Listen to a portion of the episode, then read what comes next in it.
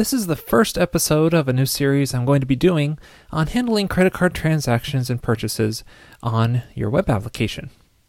So I'm going to be mostly using PayPal, especially at the beginning here, because I want to start off with the simpler solutions and then go into more complex solutions further on in this series.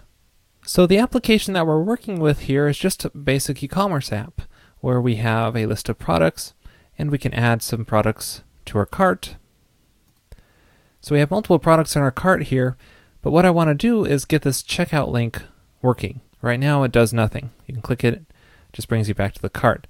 What I want to do here is just hand this off to PayPal so where it handles the processing of the credit card and everything, the transaction, for us so we don't have to worry about it. Since we'll be working with PayPal in this series, I'm going to be working in the PayPal Sandbox. This is a special designated area for developers for testing their application without having to worry about real transactions and passing money around.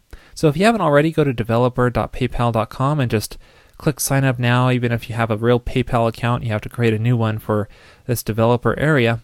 And then once you do, just log in here. And once you're logged in, you should see a page like this. Um, the first thing you want to do is just create a pre-configured buyer seller account. We'll just create a seller account here. Let's just call it seller. And then we'll just keep our password here so uh, we can use that later on when we need to log in. Just create this account.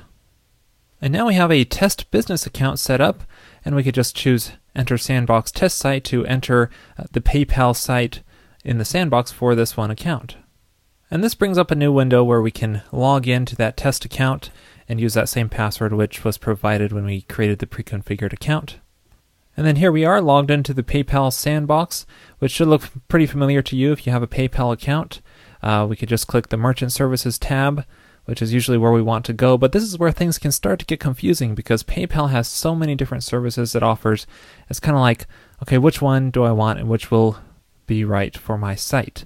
So hopefully uh, this series will walk you through some of the different options, and then we can uh, you can kind of choose depending on what the application needs. As I mentioned in this series, we want to start simple, so I'm just going to go with the first option here, Website Payment Standard. And this is pretty much as simple as you can get where you're just passing in a URL with all the order information to PayPal. It handles the gathering the user's information, uh, handling the credit card transaction, and then it just returns to your application. So what we want here is option number three, custom integration. And this is really where we're just going to handle the URL that we pass into PayPal. So if we click on this link here, you can see here this will just show us some of the variables which we can pass in to customize how our order takes place.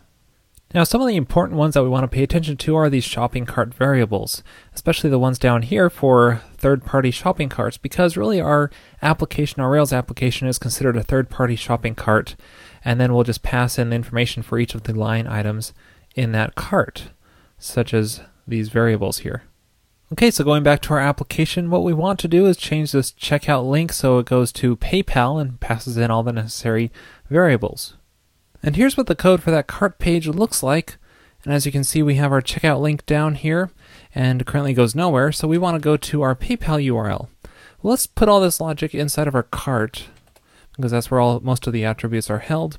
So we could just say uh, cart PayPal URL, and then we can um, let's pass in a return path. So when the user completes their order, they can just return to our site. Let's say our products URL. Okay, and inside of our cart model, this is where we want to um, generate that PayPal method. So I'll just paste in some code here to do that. Here's that PayPal URL method.